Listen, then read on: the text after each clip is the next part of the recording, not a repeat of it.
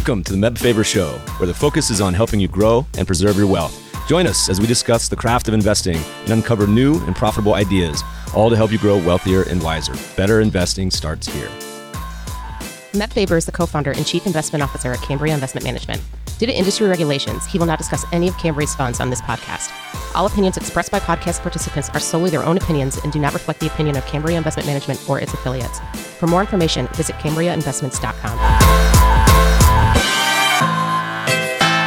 What's up, everybody? We got a fun show today. Our guest is the CEO and CIO of Arena Investors, a firm focused on global special situations and asset and credit investments.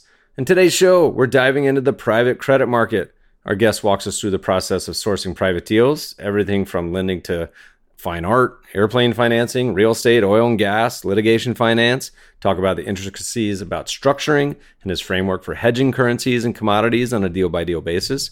He then explains what he thinks about the CLO market and how it's looking a little bubbly, and the impact of COVID on his portfolio. Of course, we talk about some examples of recent deals, including one you'll love hearing about with the AC Milan Soccer Club. This episode is sponsored by our friends at YCharts. A typical day in the life of a financial advisor calls for back to back client meetings, juggling portfolio management, and the consistent desire to improve client relationships. YCharts report and proposal tools could be the missing piece to help you effectively handle these time consuming tasks.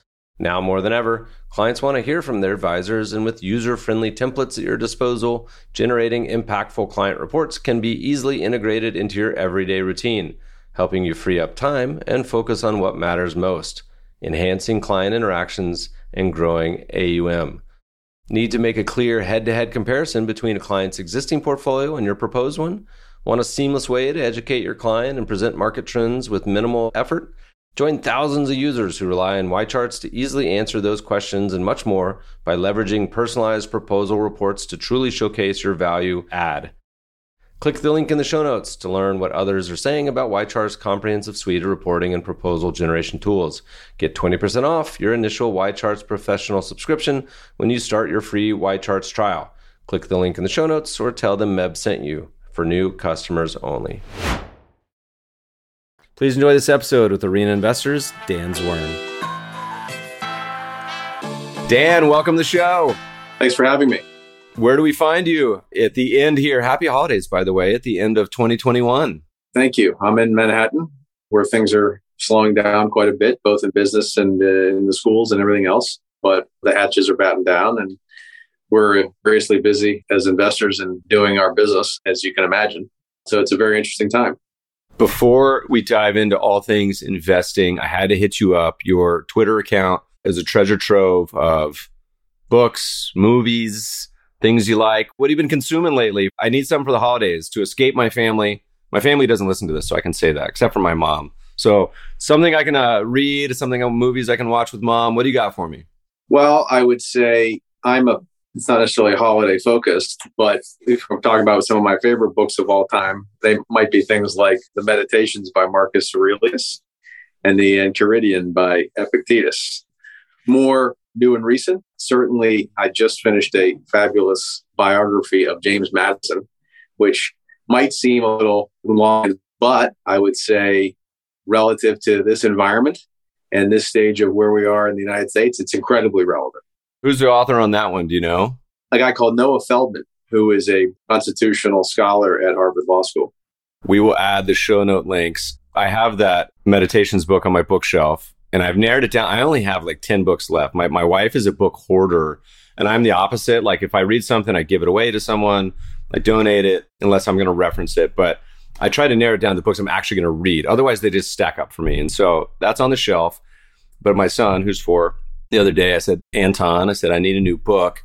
Go grab me one. And the little shit came back with War and Peace. So I said, I promise I'll read whatever you bring back. And it's like a thousand page book. So I'm committed next year to reading that sucker. Interesting. You were actually talking about, was it Epictetus? How do you say that? In one of your letters, weren't you? Yeah. Well, certainly, I think I've referenced him. It's Epictetus or Epictetus, depending on what you prefer. But the Enchiridion, which is just basically a manual, was put together by a student of his. And it's a very thoughtful, short, but very insightful series of thoughts encapsulating his view of Stoicism and how it's applied.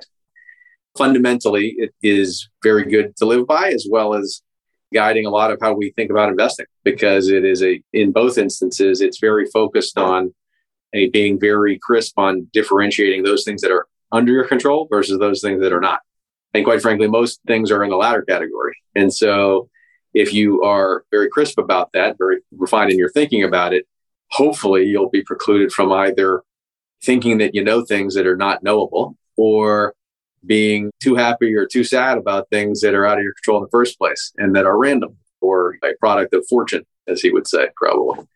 It's one that you can kind of go back to over and over and over because the messages never really stick in in one shot. They need to be kind of repeated.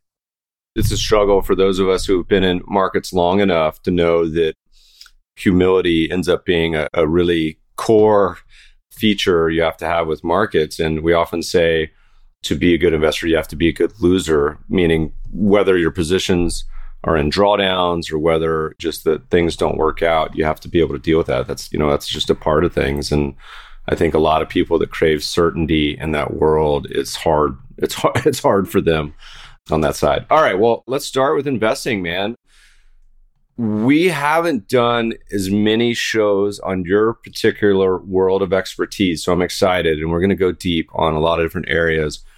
Why don't you guys give us just a broad overview of what you guys do at Arena? The other Arena was in the news this week. The, the stock just got acquired by Pfizer, I saw.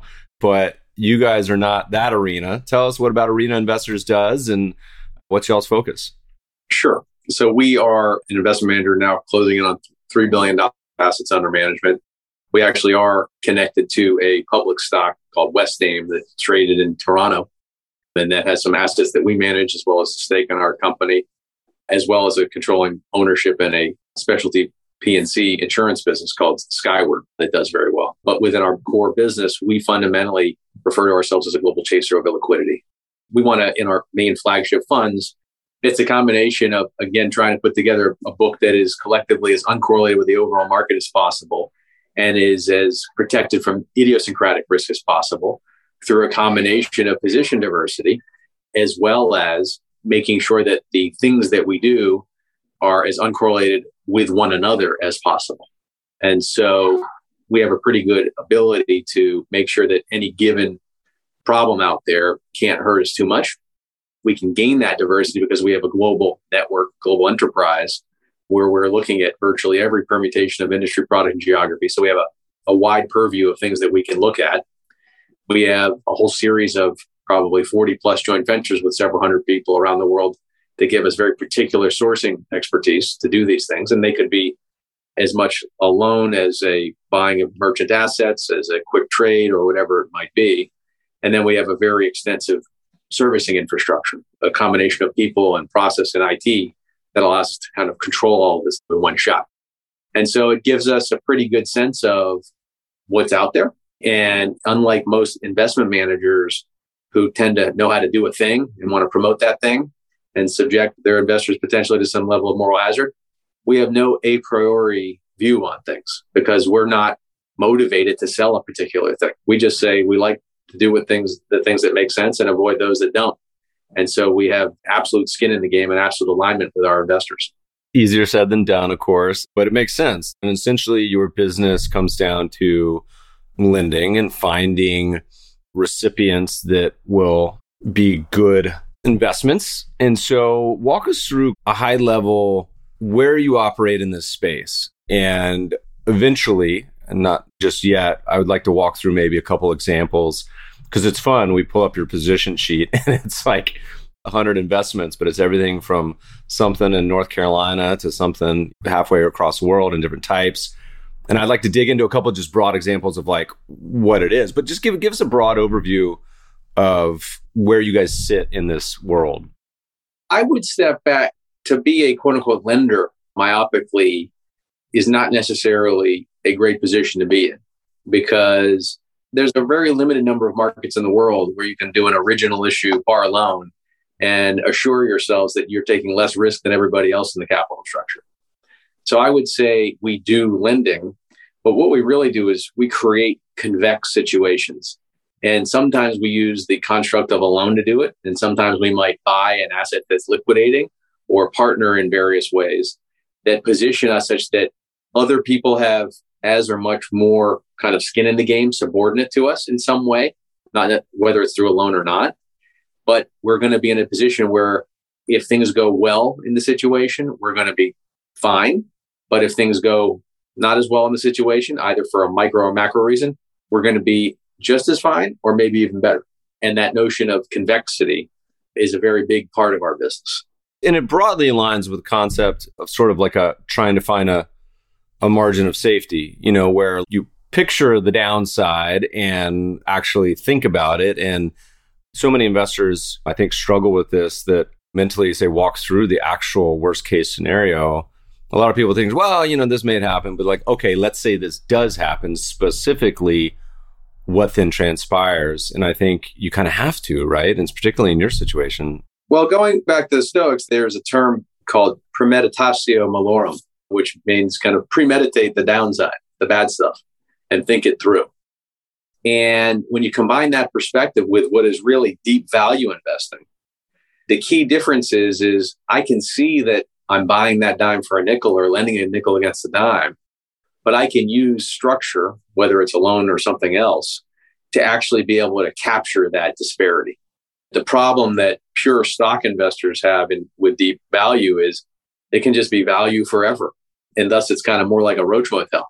I was laughing now. I wouldn't have been laughing as much about a year ago. That that reference is funnier now after values had a good run this past year, but for the prior 10 years was probably a little too painful to even laugh about in addition to not doing macro, and in fact, for us, not doing very mathematical investing, very quant stuff, we also don't do things that require greater fools to save us. And so when you think about any PE, I think we have a pretty good sense of what the E is, what an asset or enterprise can produce in a series of earnings that you can kind of have a view as to the present value of.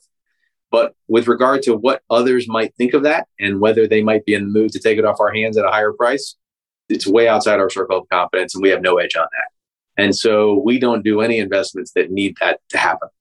That really keeps us in a position where when we're making bets, so to speak, we're betting on things that are under our control to resolve one way or another.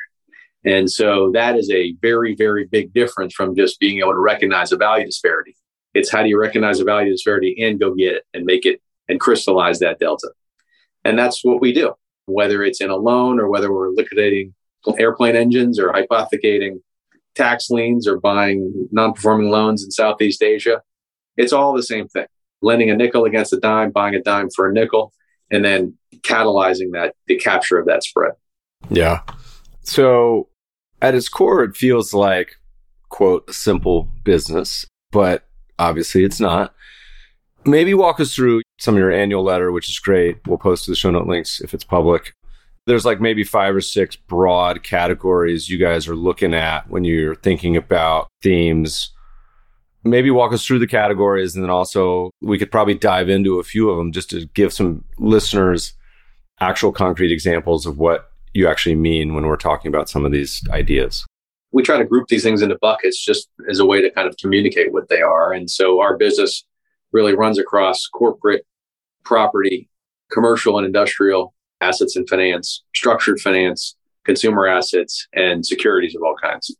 And so in each of those buckets, it's our job to know not only what's interesting, but what is not interesting and to have no attachment to those circumstances changing, you know, even by a 180. And so right now, I would say in corporate, we're focused on things like energy related and commodity related, corporate investments uh, and corporate debt and lending. We're focused on smaller entrepreneur owned businesses that need finance that can't access cheap bank finance or cheap finance from BDCs or other kind of more asset management type product investors. We're focused on creating originators of credit of various sorts, idiosyncratic credit in corporate form and things of that sort.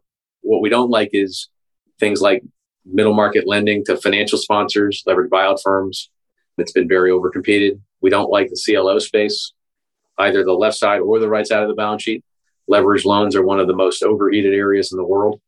And the securities that finance them through the securitization markets are also terribly overpriced and badly structured and too long a duration and all kinds of unappealing stuff. In property, we finance folks who need the money real quick, either from a defensive posture or an offensive posture. Folks, for instance, in COVID who are building a new multifamily property near a research university. It'll house biotech workers as they build. Or on the other side of it, banks who say, nobody's paying the rent. I got to get out of this loan before the end of the year. And we'll buy that. And we'll either extend it at a new price or we'll foreclose on it or go send over Fat Tony and collect. Well, we are proactive as servicers and workout folks, never gratuitous. And we always give the other person a chance to do the right thing. There's a guy called Chuck Zito who ran the Hells Angels. And he once said, I never hit anybody who didn't have it coming. And so we always prefer someone to do the right thing. But if they don't, then we'll enforce. In commercial industrial, we do factoring, trade finance, entertainment finance, aviation, all manner of different ways to kind of lend against loans, lend against equipment, do leasing, things of that sort of all kinds. And so that could be things like we're very active in, in liquidating and converting aviation equipment with different partners. We're a leading lender to filmmakers in Puerto Rico, where we are advancing against the tax credits that they're issued without having exposure to the consumer adoption of the content, so to speak. We buy non performing pools of loans all around the world.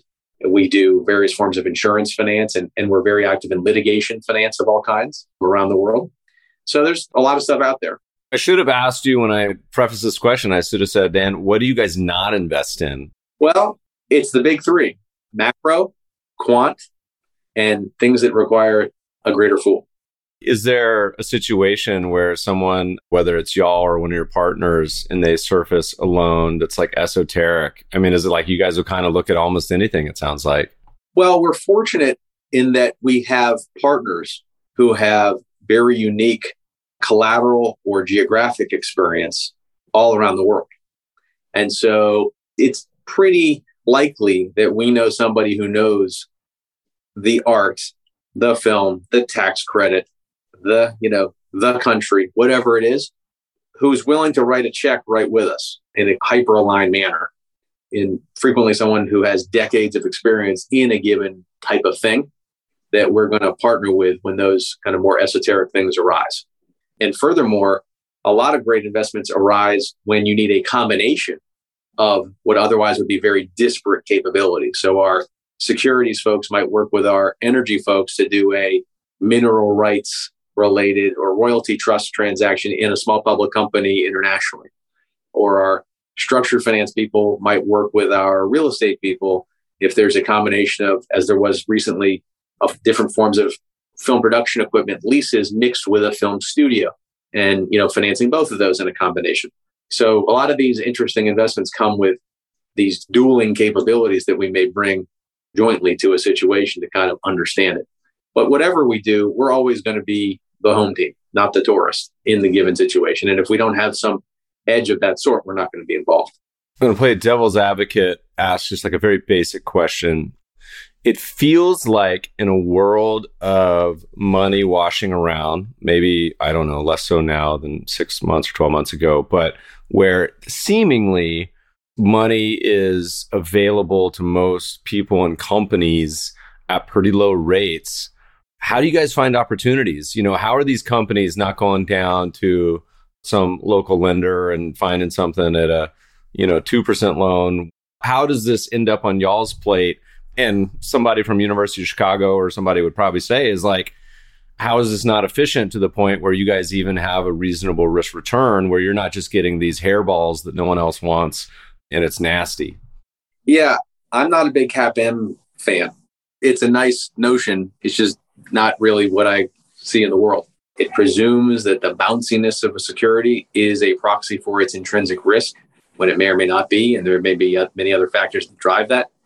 And so what fundamentally happens in the world is yes, there's an unbelievable amount of liquidity. We're in probably one of the greatest bubbles that there's ever been. But ultimately, there's a high correlation between the availability of that bubble money and size. the big driver of that wave of cash is can that cash find a way to deploy itself in size? And so that bias as alternatives become not alternative but mainstream. And the deployment of capital and the aggregation of assets becomes the objective versus the quest for optimized return per unit of risk. It leaves in its wake all these opportunities that if you just want to make a great return per unit of risk are just sitting there to be had if you can gather themselves up gather them up and then in the conventional financial system right banks i don't know when the last time you tried to get a loan from a bank was but it is brutal you are hitting on a topic we haven't even talked to on the podcast recently that was like i tweeted this out in the mortgage process was quite possibly the dumbest experience I've ever been through in my entire life. And not to mention like the number of hours spent just sending hundreds probably of documents, not just like one or two, like hundreds of documents, buying a house. And the quick summary was like wanted to get a mortgage, now own this house, and wanted to not put down much because interest rates are so low on the mortgages. And they're like, you, you've been rejected because you own your own business and it's a hedge fund. I was like, whoa, whoa, whoa. First of all, we don't have a hedge fund. Second of all, we've been around for 15 years. And I was like, whatever. I was like, can I talk to the people? And they're like, no, it's illegal to talk to the people doing that. And I was like, well, they clearly don't understand that we're not a hedge fund. So who can I talk to? They're like, well, like no one really. And I was like, oh my God. I'm like, all right, tell you what, how about we put half down and they're like, that doesn't matter. I'm like 75% down. And they go, that doesn't matter. I'm like, isn't that the only thing that matters? I'm like, what are you guys talking about? It was just so dumb. I just could not believe in 2021 that this was the status. So every employee in my firm can get a mortgage, but I, I couldn't. Yes. Well, many, many distortions of that exist. And so, as an example, we had a several years ago, post the GFC, we had a business lending to folks in Florida, and this was before SALT was reduced and people started flooding into Florida, who were not U.S. citizens, who were coming from Latin America and other places, and they were willing to put up significant capital. And so we, instead of 80% loan to value and a 10 to 30 year loan at 4%, we said, okay, how about 60% of value in a one to two year loan at 13%? And they were happy to take it because we could produce that in a couple of weeks. And it was vastly easier than what otherwise they would be facing for completely silly reasons. And so that aspect of what banks have become, because, you know, look, they've learned lessons. If you were managing a credit institution with hundreds and hundreds and hundreds of billions of dollars and thousands of employees, you can't leave it up to an idiosyncratic investor to make every credit decision. And so you have to use these very, very broad rules that nobody can veer from under pain of death that effectively govern the way you provide credit. And knowing that on top of that, they're going to be criticized in every possible way by regulators that kind of never leave your side. And so effectively what it means is banks can't lend to anybody who actually needs the money. And a whole different world needs to be there to service. And that whole world that alternative world is highly levered towards size and needing 100 million, 200 million, 250 million dollar opportunities to make it worth the while of the institution to kind of do the work and make the decision. So the question is, can we come in there in the middle and do these idiosyncratic decisions and make our business as efficient as possible in the way that it operates and as variable cost efficient as possible in order to kind of go in the middle there and actually properly price all that risk or actually, well, properly price it and then charge a premium for the service that we're providing. First of all, what's the range on? Is it like a million on low end, 100 million on the top end? Like, what are the traditional loans y'all package and, and what sort of duration? Across the board, in a very general sense, we're exposing ourselves at kind of in a first position in assets, whether it's a loan or not, down to 65% ish with a two year duration and an unlevered return of something like 17, 18%. But it could be lower than that or higher than that as the risk changes. And, and frequently it comes with a with cheap optionality as extra in various forms. And and but how big are the actual like is, are these like so, what's the size of these? In an individual position, it could be you know call it five to ten million up to thirty to fifty million. But there's a lot of things that we do where we'll find an area where we're putting out half a million to a million at a time, but every couple of weeks in a kind of programmatic form with the right partner who is appropriately aligned with our interest. What would you say is special sauce? Maybe not the right word, but when it comes to kind of the two, I, it feels like in my head, the two levers of really getting this right. The first being sourcing it. So actually finding the right opportunities, because a little bit it is, we talk a lot about this like frustration arbitrage, where you're finding something that doesn't fit necessarily the normal mold of where all the money is washing around. And then so there's the finding it, sourcing it, but then also the structuring it. So creating a deal that is created in the right way that really drives, I assume, the big risk of just not having something that goes to zero or having someone who's not as worthy as you thought. Are they equally as important? Is one like much more of a challenge? Does it vary? The sauce is really the freedom of mandate because you can't scale this activity unless you can bring in as many variations of that disproportionate return per unit of risk situation as possible. It's the sourcing, as you say, but sourcing that is enhanced by alignment of interest. Everybody will source for you, but you say, well, how much are you putting in? And then suddenly everyone gets alligator arms. And so we want folks who have extreme domain capability and uh, are willing to really bet their personal circumstances on their ability and domain capability. And then the last piece is that servicing function. And that could mean structuring things the right way that puts you in a position to be able to recover your investment or deal with it if it's not the right thing, or how we monitor how frequently people have to deal with us. We like you to pay every month. It's something. We like you to report every month. We like to have a lot of discretion as to how things are going to go in some ways, it's a little bit like running a casino. So we have cameras kind of everywhere, and we're very, very focused on the details. But if you're executing appropriately and we're doing our job, it'll be great. How do investors access? Is this institutional only? Do you guys have any public funds that give exposure to any of the work you're doing? Today, it is primarily institutional. We have a series of funds, some of which are kind of flagship go anywhere types uh, for institutions. Some are drawdown structures, some are open ended, but still asset liability matched. We also have funds that are what we call excess capacity, where there's an area that's particularly compelling and there's so much to do relative to our resources that we need kind of extra money just for that. And then there are things that we call stable income, where we're we're able to deliver edge, but not at the return level on an absolute basis that would warrant alternative full alternative fee structure. So we do things in commercial mortgages and, and ABS, et cetera, where we're kind of able to gain edge. The only real, as a kind of retail investor, we obviously, one has exposure to both assets that we manage as well as our manager through uh, Westaim stock.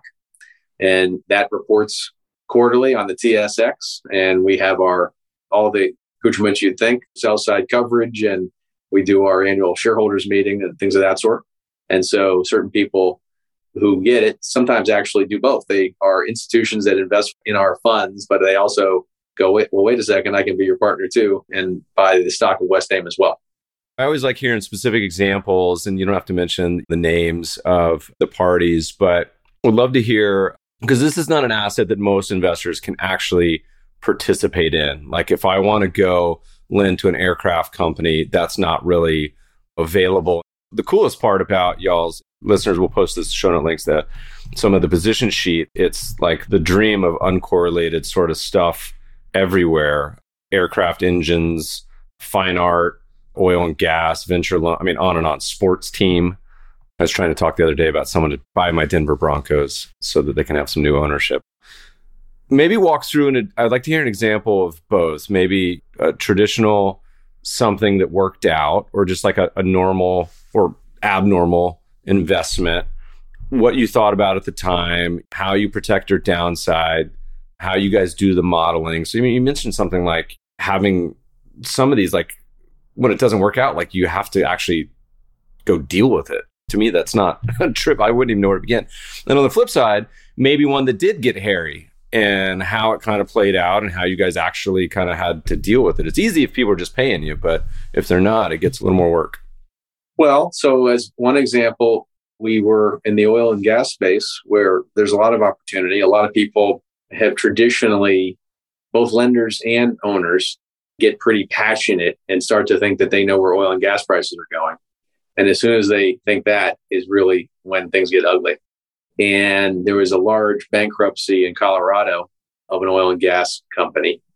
And there was a kind of asset in there that was interesting. And we said, okay, it's going to face a bankruptcy auction. Maybe someone will want to buy it. We'll lend a certain amount on it. And based on hedging the commodity price, so we're not really taking a commodity price bet at all. There's just kind of a by the pound amount of commodity there that can be sold forward using derivatives. And we're happy to lend X on it to make, you know, call it 15 to 20%, a one or two year transaction that enforces hedging. And over a weekend, it turned out it didn't look like anyone was showing up. And so we said, okay, well, we'll just buy this at a level that we would otherwise happily lend to it. And then we kind of get all the upside too and do the hedging. We brought in a couple of guys who could administer it more efficiently than it had been before. And we changed its name and we kind of cleaned it up a bit. And then we, out of the bankruptcy with a new name and a new manager, et cetera, we then went around to the banks and said, Hey, we got a nice oil and gas company who wants to lend. It's now all clean, no bankruptcy, new name. A couple of banks were interested, and we basically borrowed our whole basis out and ended up owning the company for nothing. And so, you know, we'll find things like that. You know, to your point, there's a lot of it hit somebody's rules that couldn't be in bankruptcy and there was no operator and all these other things. We kind of cleaned those things up that had nothing to do with intrinsic value. And then people said, oh, now it's a company and I want to lend to it. We was like, great. As you think about, you mentioned the macro side earlier, but you know, obviously there are some tides that affect. I mean, you have a diverse portfolio, and most of the risks are very specific to the individual company or situation.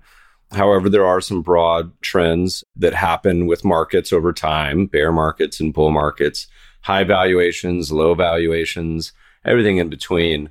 I've heard you mention before, and you can kind of talk to this about, and you just actually referenced derivatives a little bit too. Is there any ways you think about the portfolio where there are risks that permeate across the entire book that worry you? Do you ever think about hedging any of that, or is that just not an idea? How do you think about things that maybe not that you can't control, but that are outside of the specific deal parameters that may affect it? I mean, my God, we just went through one last year, I guess, a pandemic. So maybe just talk to that whole general concept of how you think about that macro and, and some of these risks. Well, in any given situation, if we had rate risk, we would hedge it. Although, given our duration, we really don't. But we do hedge currency and we do hedge commodity because we don't have any kind of differentiated view of those things. There are situations where I would say we are aware of what I would call semi systematic risk. So, as an example, in Puerto Rico, at the same time, we were investors in distressed residential mortgages, distressed consumer, distressed corporate, film finance, as I mentioned, against tax credits as well as some businesses. And so among those things, there was relatively little correlation, but at some point, the viability of the entire island starts to matter to you. And so when it got too much past, call it mid single digits percent cumulatively, even when we had more to do in those areas with great partners that we respected, it was kind of enough. And so we're kind of always on the watch for what we would call semi systematic risk arising. It starts to look like a macro exposure. And so we're going to make sure we keep spreading out by geography, by product type, by partner and counterparty in every which way we can. No one's ever fully immune, but hopefully we are the last man standing when some macro tidal wave occurs. And furthermore, within all of those structures, as I mentioned, there's typically 20 to 50% of somebody else's capital beneath us or value beneath us. And so that can really put you in a position to absorb a lot of shock, whether it's idiosyncratic or macro. And so that stacking of risk protects us quite a bit as well. So, what was last year like? Because I imagine you know, there obviously were entire industries that were extremely stressed. Was uh, was that a hard year to navigate? Was it specific to a certain setups? Was it something that you guys kind of waded through? What, what was the experience? Well, it's both offense and defense. You know, on the offensive side, we had a lot of convertible and credit arbitrage that was set up effectively as a long structured long put option that would have worked had not Jerome Powell interfered so much in the late part of March 2020. So that didn't work, but it was well set up. But then what we had when the markets really kind of had the issues is that in a number of instances, there was suddenly, for the first time in a long time, within original issue convertible structures, there was a lot of cheap volatility to be monetized through uh, providing credit backed in various ways by the stock of big public companies. And so that was very interesting. I would say, in terms of the mortgage market and leveraged loans and ABS, it didn't get more than a third to halfway down to where it would have been had it been left untouched by the Fed. And when you look on an apples to apples basis, at 2020 with and put it against 08, 01, 02, 98, 94, we weren't really close to where we were going and where we may very well end up again. On the defensive side, we certainly had some borrowers or counterparties that had issues. In most of those situations, basically, things turned out okay. Didn't turn out great for some of those folks who had that subordinated risk on because we needed that value in order to make sure we were covered but we didn't end up actually taking anyone over or anything over that we otherwise weren't on track to take over anyway. So we had some great operator partners who needed a little bit of wiggle room to kind of maneuver. And they had shown us that they knew how to maneuver, and we gave them the ability to kind of get that done and be successful. We had others who were like, yeah, it's a tough situation and we don't want to bear any of the toughness. We want you to bear it. And we said, oh, no, we're going to have to do something else. And we went down that path as well. So it was certainly labor intensive, certainly in the first few months after COVID really hit, but certainly could have been a lot worse for the world and the markets. And the seeds of future issues may have very well been sown in the response to March 2020 as it occurred. As you kind of like look around the world today and at the end of 2021, look out to the future, what does the world look like? And I guess my, my question particularly is thinking about like, do you see more opportunity abroad because you guys tend to be a pretty pretty global shop?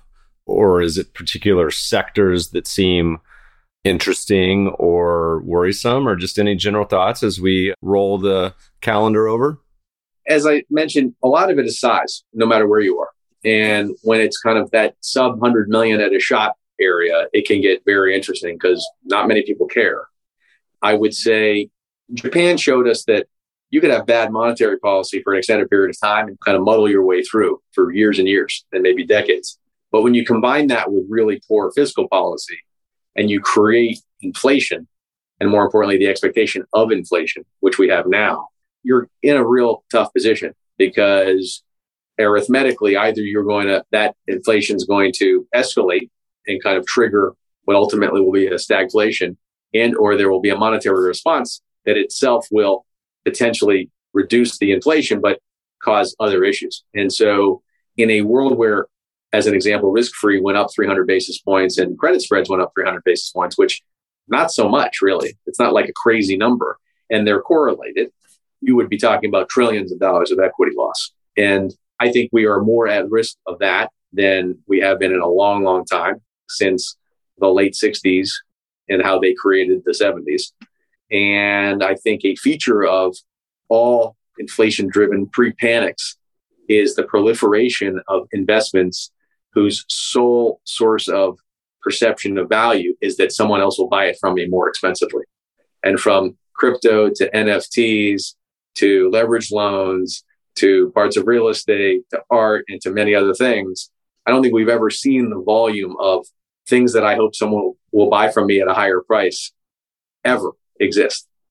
And so, from our perspective, that means we want to do things that stay right in our box in terms of risk reward that don't have access to those big and easy dollars so that when and if the tide goes out, our opportunity set goes from large to large squared. Are you a Italian soccer fan yet? You going to go and see some games this year? What's the story? I have seen one. I, maybe I should be embarrassed to say one live. I'd see a lot on TV, but as it was publicly mentioned in, in certain places, we helped arrange and partnered with a much bigger partner a loan to one of the premier soccer teams in, in Europe called AC Milan, which is number two right now in the Serie A, which is the National League of Italy, the highest level National League of Italy. And it had been purchased by a Chinese group of buyers, purchased it from the former prime minister. They put up half the money, it was over 600 million euros. And they had some issues where they couldn't close. And so we arranged a loan that other much larger partner joined us with. And we effectively became their partner, given their size, and said, okay, we'll give you half the money in order to close, and we'll charge a very, very high rate of return and part of the team and other things.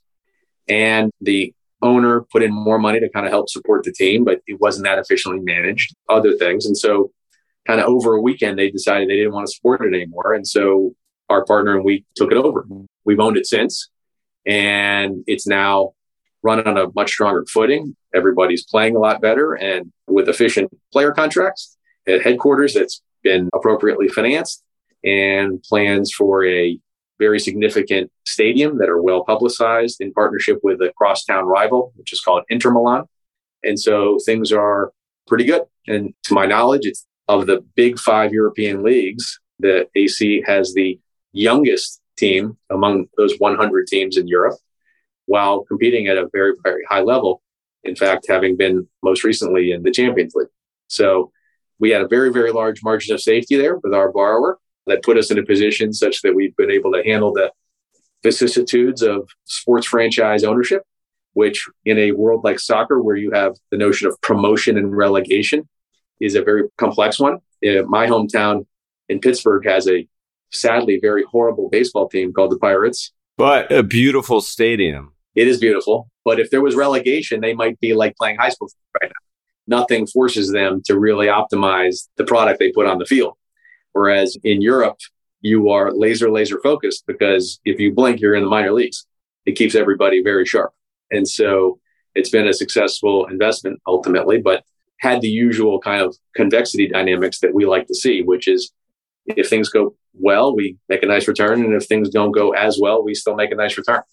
That was a little too close to home almost. My fantasy football league just adopted relegation and I almost got booted. I'm always terrible. So, despite there, there's certain sports analytics where I can use my quant abilities, but the problem with fantasy football is you have to be too active. Like I need the league where you just draft the beginning and you can just never change after that. Yes. I feel like I would do okay, but having to like monitor and change lineup, it's it's my nightmare. I'm too airheaded about tracking it, but I didn't. So I'm just a perennial loser. On the other hand, my 11 year old just won the league against uh, basically the fathers of his friends, and he is training to be a GM. I think at some point.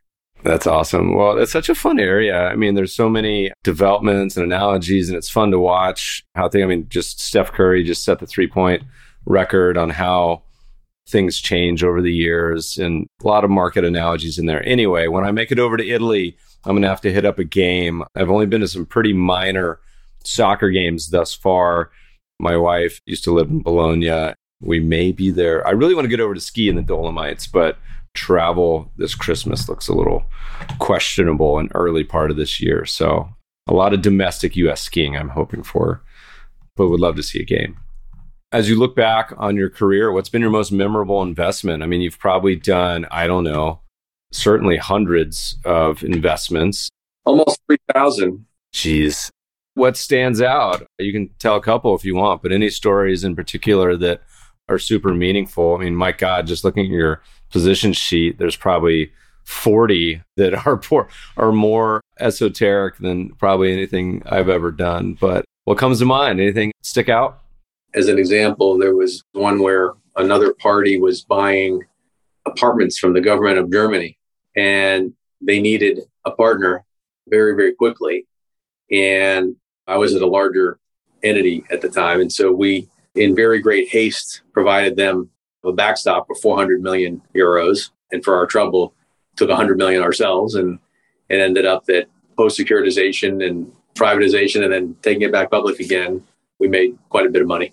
But a lot of those things are these situations that really come up last second, come up out of nowhere, and where you need to move a lot of resources and a lot of intellectual property and a lot of documentation and a lot of capital very, very quickly. But the reward is that you get a very, very asymmetric return per unit risk opportunity. I started right in the heat of the Asian crisis in 98, and there was no trade to be had for five months. Suddenly, a whole different opportunity set arose. So it just really depends. But a lot of those situations really taught me the value of digging deep and doing your work and showing up. I mean, so many, many years ago, I was a debt investor in a thing called Panini. If your son collects those sticker books, you know, on the different teams, and it was owned by Marvel at the time, and the company wasn't really that responsive. So I spoke to the guy running Marvel at the time and said, Hey, I'd like to just find out about Panini. I'd like to go meet the guys or whatever. And he said, Nah, we don't feel like having to do that. And so I said to my boss, We are a creditor. We have a right. It feels to me like we should just introduce ourselves. And so I just flew to Modena and showed up at their front door. what you learn is if you're a stakeholder, you have either explicit or implicit rights. And if you knock on the front door and say, particularly without any issues around MNPI, et cetera, this is bank debt land. It's not public information, so to speak. I mean, you just ask questions. A lot of people will just will help you if you just do the work, do the primary work, and are inquisitive and have done your homework already to kind of make sure you don't waste people's time. You know, Marvel's a fun story. I remember there was a great book. We'll add it to the show note links. I can't remember the name of it. I love reading all the old vulture distressed debt books of like Icahn. And we talked a couple podcasts ago about some of the tobacco. I went to high school in North Carolina. So the Reynolds was very close, the Barbarians at the Gate. But there was a Marvel book that talked about their whole battle. And there's so much intrigue and just people involved in a lot of these situations. For a long time as a young guy, that was like my best performing investment ever was Marvel stock. I was it was like low, tiny single digits when when no one wanted it back in the day. So I have some fond memories there too. But that's fun to watch. And here we are with Spider Man and everything else coming out this week. That well, is, I would say if, if you like stories like that, I'm a bit of a geek on the for those kind of things too. And there was a recent book called Caesar's Palace Coup. I don't know if you read that, but if you like Barbarians at the Gate, I would venture to say this might be better. And it was really, really well done and really thoughtful for both institutional and, and even retail investors. It gives a very good picture of what a kind of large scale restructuring looks like and feels like. And the funny thing, and I just added that, well, to the show note links, I added it to my queue it's also so much work. It's easy to just go, listeners go online, buy stock, right? Or, you know, do an angel investment even in these days or to buy some crypto or whatever it is. But like some of these really hairy stories are so complicated and just like thousands of pages of legal and everything else. My God, kudos to them. And that's one of the reasons that people can earn some outsized returns there. Law firms definitely like us. We produce yeah. quite a quite a fee stream. Yeah. You've been around for a few different crises. You've seen evolution of the hedge fund industry in general. As you look to the future, we see a lot of seas changing with everything going on in the world. Any thoughts as we look out over the next decade, thinking about your career and thinking about what the future looks like? What's on your brain? Anything you're particularly excited or worried about that we haven't talked about? I think investors will increasingly be in a position to have to demand alpha. Price taking should be really a business service provided for at a cost plus, whether that's in equities or debt or anything else. If it's just being the market, ultimately that'll be competed down to a an active service provision. And I think you'll see that more and more. On the other side, you will see able capital providers with increasing levels of nimbleness be on the other end, but you're going to have to prove it. And it's going to take a lot of infrastructure. It's not just because I happen to be smart and I'll outthink the other guy. There's got to be a reason for your existence, just like any other business. And the things that govern what makes a good or bad business from a Buffett style perspective are going to be those who are successful in the price making versus the price taking business within asset management. And, you know, importantly, I think gravity still exists and panics have not gone out of existence. And we're going to see the results of what has been really, really distorted monetary policy now for almost a decade and what is really unprecedented levels of spending at the same time. There's going to be something that people are going to write books and dissertations about coming. I think you were a fellow, well, engineer, undergrad. What were you did MBA too? Is that right? Computer science. Was that right? I did finance accounting and my own concentration in restructurings at Wharton, but I also went to the engineering school for computer science. And then later I went to Harvard for an MBA. Decent amount of schooling. For the younger crowd listening in, any wisdom to impart, whether it's career related or whether it's investing related? You kind of reference we haven't really had much of an actual bear market in a decade. The financial crisis for many is a distant memory. The pandemic was so fast, it feels like most didn't even really get to experience much of the down and back up. Any general thoughts or anything you've kind of changed your mind of since the early days that you would reflect on? Yeah. Well, I would say for younger folks, don't be millennial in any way and work extra hard and be extra dedicated and be extra focused. And I would say, don't think it's going to be this easy. This is a very, very strange time. And I think people take for granted how easy it is to get a great job, how easy it is to get great training, the need for schooling in addition to kind of on the job training.